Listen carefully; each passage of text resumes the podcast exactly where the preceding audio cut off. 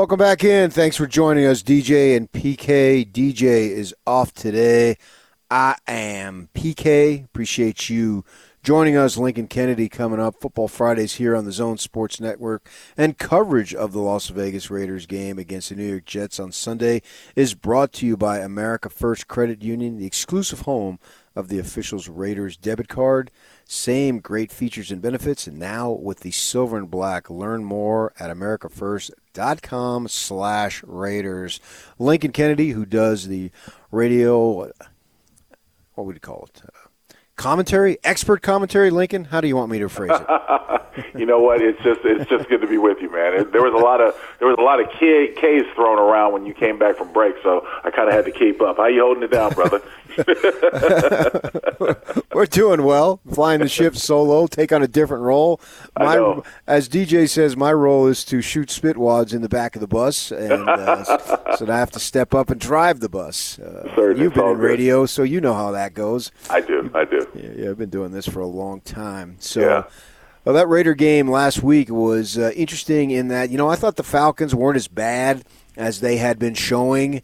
And sure enough, man, they obviously put it all together. Uh, you've been around football. You've played it since you were a boy, all the way up through the highest level. You're Gruden. How do you react to that? Well, the only thing you can do is to, put that game behind you and move forward. And now you've got an oh and what eleven team. I lost track of where the Jets are. Um, yeah. And that you have to go to New York and play. And the fact is, is that the Raiders haven't beaten the Jets in New York since '96, I think. And the last time they won at MetLife Stadium, that was against the Giants, was in 2010, if, if my memory serves me correctly. So you got to put that game behind you. But the thing is, is that this is in reflection to the Falcons you know, ever since Raheem Morris and his staff took over on an interim basis, the Falcons have responded. I think now they're currently four and two. Everything has gone down from the amount of points they've given up, um, uh, the amount of points scored, and everything else, and they're they're trending in the right direction. And of course, the season might be too far lost to try to resurrect it, but they could still be dangerous. They play the Saints this week, and so we'll see how that comes out. But with all that being said, you know, uh, there's no simple way of putting it. The the, the Raiders got smashed and they got smashed in a way that they were that they hadn't seen in quite some time. And what I mean by that is, I believe not only were the Raiders outplayed on, on uh, at least the offensive side of the ball, but they were also out uh, out coached on the opposite side of the ball. And what I mean by that is that you know the the Falcons took away a lot of the signature play that the Raiders had ran and had success with up until that point. Um, and uh, you know, the, the, the, the, I thought the Raiders were going to make adjustments because they never really got into any type of even flow, if that makes sense, as the game went on. Um, and even after halftime, which they've done, you know, time and time again, they didn't they didn't have any adjustments to answer to what the Falcons were doing. They were still stymied on offense. And then, as, even as the defense played a lot better than I really expected them to play, they held the, Falcons to three when they were put in backed up situations time and time again.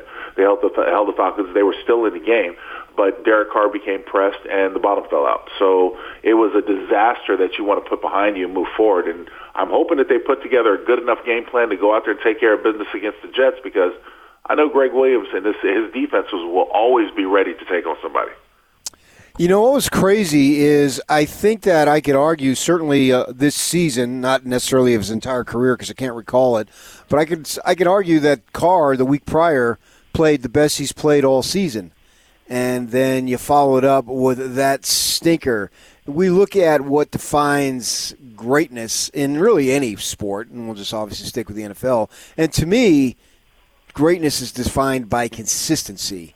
And if you have that, then you are great because anybody could get hot in a, right. a given game or what have you. But the ones who do it – you know, whether it's in basketball and they're doing it 75 out of 82, or, you know, they consistently hit 300 in baseball over a 10 year period and whatever in football. You know, that that's the definition of greatness. How do the Raiders find that consistency? Well, the thing is, is I'm not going to put this blame on Derek Carr. I'm, no. I'm, I'm actually putting the blame on guys that I have a respect for and up front. I think the offensive line of the Raiders got manhandled in that game. Right. I, I, they got pushed around and they they have been, even though they've been maligned with injuries and a, and a bunch of misfortunes, they still have to some extent been somewhat of the strength of this team, the, their their level of resolve. But you know, this, this isn't on to me. This isn't on Derek Carr's. I, I look. You know, when you think about the quarterback's responsibility in today's game, there are a lot of guys who can take over games. You see what Russell Wilson can do when he improvises. You see what Patrick Mahomes we can do when he's out there. Um, you know, all the greats, Aaron Rodgers, so on and so forth. We we sometimes want to. Uh, we want to elevate our quarterback to that level before they're deserving. I think Derek Carr is having a tremendous year. And prior to last week's game, I would sit there and say that he could probably be in the conversation for All Pro, maybe MVP, depending on how you want to throw it out, because I think there's a couple other quarterbacks out there that are playing a, little bit better. But for the for the number standpoint and what he's done, I thought the world of him. But he can't do it alone, and that's been Derek's. In my issue, that's been Derek Carr's problem his entire career. He doesn't know how to trust his teammates. There's sometimes where you can't do it all. You can only do what you can do. You've got to have help. And what I mean is that the offensive line has got to protect. Receivers have got to get open.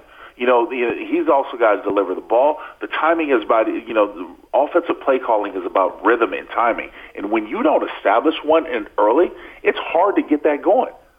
You know, the the Raiders, for their from their standpoint, offensive standpoint, were so used to getting such production out of first and second down, making third downs manageable. That what happens when that doesn't? You can't do that. And for the last two games, that's kind of how it's been. Now, they had the fortune when they played against Kansas City to be able to pick up the slack by, you know, throwing some balls and, you know, getting open and, and finding ways to, to, to break down the pass defense. But against Atlanta, their most successful offensive plays were 50-50 balls. That's not a consistency. That's not a no. presence. So no, I'm not going to blame. I'm not going to blame that on Derek for not being able to get that done. Raiders analyst Lincoln Kennedy joining us here on the Zone earlier in the season, uh, the Packers got off to a decent start, and then they lost. Uh, I think it was Tampa, if I remember. Uh-huh. And Aaron Rodgers talking about where he said, "Hey, this could be good for us." Uh, how do you fall down in that camp as far as a loss being beneficial to a team? Sometimes you get you get a chance where you're. Um, sometimes you have an instance where you're starting to read your own press. We're talking about when it comes to the Raiders, the uh, third I think his third youngest team in the league. Everyone was praising the Raiders after their play against Kansas City. Oh yeah, they lost, but they look good. They look like gangbusters. There are times where you just need to get smashed in the mouth for you to wake up. Now, the way Gruden is painting him, because I play for him, I know what he's saying is like, you know, from this point on, if you win, you're in. If you guys have aspirations of being a playoff team, you need to take care of business. It starts with the Jets. It's not difficult. It's not terribly difficult as say the beginning of this this season, the next five games. But tell you what, it's not necessarily easy as well. You still got to go out there and play. If you start looking down your nose and taking things for granted like they did against Atlanta, you're going to smash them out, and you're going to be sitting at home watching other teams playing in the playoffs. So sometimes a loss can be good because it can wake up a team. We'll see how this team responds.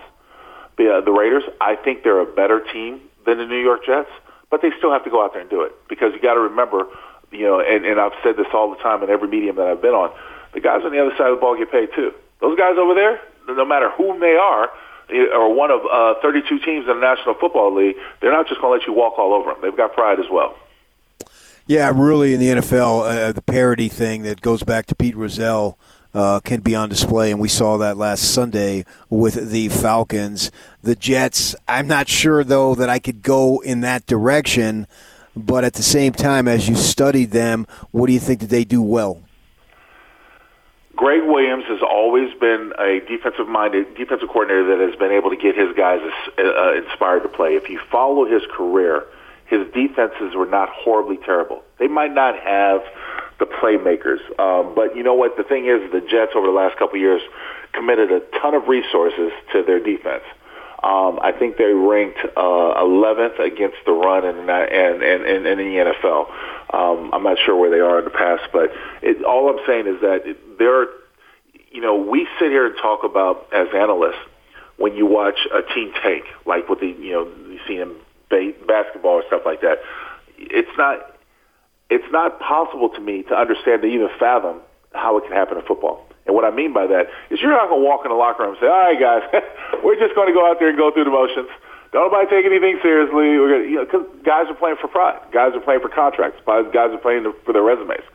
Uh, a coach can create a scheme to where his guys can't be successful. That can happen. Um, and I've seen that at times, and most notably, I think it was Miami a couple years ago when they were playing the Pittsburgh Steelers. They were playing the defense they were getting torched on over and over again, and I couldn't understand it until I realized what was at stake. Um, so, you know, when it comes to the Jets, you never want to be that team. Every coach I played for has talked up an underperforming team. Better watch out. You better you, you, you know look. You better not look twice because you don't want to be the first one. The Jets are 0 11, and I know Gruden's telling his team, "You guys don't want to give them their first win. Go out there and take care of business." And as I said before when we talked, I, I think the Raiders are a better team, but they yeah. just have to go out there and perform, and God to do it. So when it comes to the Jets, they've got some weapons. They've got some teeth. They've got some bite. You've got to go out there and nullify it, jump on them early, and not give them a reason to want to sit around. So they're 0 11 on the other side, the Steelers, and they just played uh, a couple days ago with that uh, weird game that they had going on with uh, Baltimore. That was fun. I actually enjoyed watching Wednesday afternoon football. Why not? Uh, they're they're 11 and zero, and obviously we think of undefeated. Uh, looking at their schedule, they got Washington and Buffalo, Cincinnati, the Colts, and then the Browns. You think they can do it? It's going to be hard, in my opinion, because the injuries are starting to mount. Injuries to to, to, to difference makers. Every championship team has got a difference maker or two. If you look back over the last couple of years, especially on the defensive side, look at what got the San Francisco 49ers to the Super Bowl. A defensive line that could apply pressure with the front four. Now, when that's nullified, they don't have the same teeth as as you know, other teams do. I think the same thing for the Pittsburgh Steelers. They're on an unbelievable run. I'm not going to deny that, but as it gets closer, I think the injuries, especially the one to Bud Dupree and the ones that we've seen to to to, to Bush and other guys on uh, on the defensive side, are going to mount up, and it's going to make them harder for making a championship run. I don't know if they, even the way they are, as well as they played in the position they're in, I don't know if they get past Kansas City in the AFC Championship game, especially with losing those defensive players. Lincoln Kennedy, Raider analyst, joining us. I wanted to ask you a college football question, but not anything in particular. You know, they're talking about this rule going forward to where they'll give guys an opportunity to transfer once without sitting out. And they've been very liberal with the waivers now of guys wanting to transfer and not having a red shirt. We've already seen a number of players do that. But I, I listening, I was listening to Rick Neuheisel talk, and he was talking about a theory that he felt like, well, this rule, it sounds good to give the players more freedom. He thought that it might actually work against uh, the teams that aren't the powerhouses in college football because what his his point was is that man, if I get recruited by Alabama, Ohio State, whatnot, and we've seen some high profile guys leave these places and go. You know, Joe Burrow didn't get to start at Ohio State, goes to LSU, ends up being the number one pick. So the idea being, well, yeah, man, I would love to play for that team because they have a shot to be in a playoff every year. So I'll go there knowing that if I get beat out because of the tremendous amount of NFL talent that they recruit, then I can go down a level or maybe even down two levels, I can go to teams that are ranked in the top 20 but aren't necessarily going to be ranked in the top five.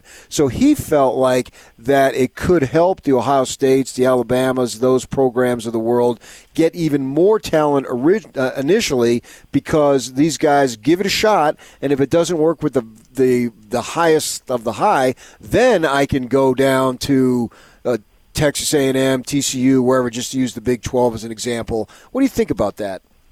You know, I've been I've been on the on the on the, the in the mindset that we with the transfer portal, even before these other you know um, adjustments and whatever it is have happened, that we were on the verge of basically amateur free agency with what we yeah. had, what we seen, right. and I, I never liked it you know, I, uh, people have come, combated with the conversation. Well, why can't guys choose where they want to go? Coaches do it all the time. My thing is this: is that where where are we as a society in general if we're getting away from you keeping your word? You want to go to a place that you choose a place, you go through the recruitment process, and you choose to go to Utah. All of a sudden, you're not playing. Should you be left to just jump ship and go? You made a commitment. Stand by your word. You know, and if if it was then the way it initially started to me was the graduation portal. Well, after you graduated and you fulfilled your your your responsibilities with that, you had a place to go. I didn't really mind that as much as the open transfer portal as we see now, because now right. it's just as you're mentioning it. It's like guys, oh well, I'm not playing at Utah. I'm going to go to UW. Well, no, you committed to Utah, and the fact is, the programs don't get those scholarships back for you jumping. You see what I mean? So, Yeah. so now it becomes a, an amateur free agency. If you're going to go to the best place that you think that you had to play, why didn't you make that decision in the first place? I think we're honestly heading there, and that's why I'm disgruntled with the NC2A as in the general because it's like, look, stop trying to hold on to an amateur status. Call it like it is. Pay the athletes because that's exactly what you're doing. To, you're taking the money off of their back. Pay the athletes and allow them to go where they want to. And if you want to start signing contracts, then sign contracts. Once upon a time, a scholarship was a contract. But now that's Right. you found ways that you can wiggle out of that. You know what I mean? Yeah, yeah, yeah. I mean, that's that's clearly where they're going, and it's becoming. You know, uh, uh, it's, it's like it's like a free for all. And if you talk to college coaches now, they'll say, and I, and I think some kids out of high school are going to get hurt by this because what they're doing now is you're going to sign up to 25 guys in a given class. Well, nobody wants to sign that amount because you don't want to max out because you want to have on a traditional year you want to have guys or scholarships available in the spring because you know the transfer situation can be lucrative basically and you can really supplement if not build the strength of your team around transfers Yep. Totally agree. Totally And, agree. uh, be, be interesting to see how this how this works out because it does look like it's going in this direction, and I'm wondering, you know, you have unintended consequences of uh, it's just like what scares me about, and I'm all for paying these guys money, but what what scares me about it is are they prepared for all the people that are going to be after them?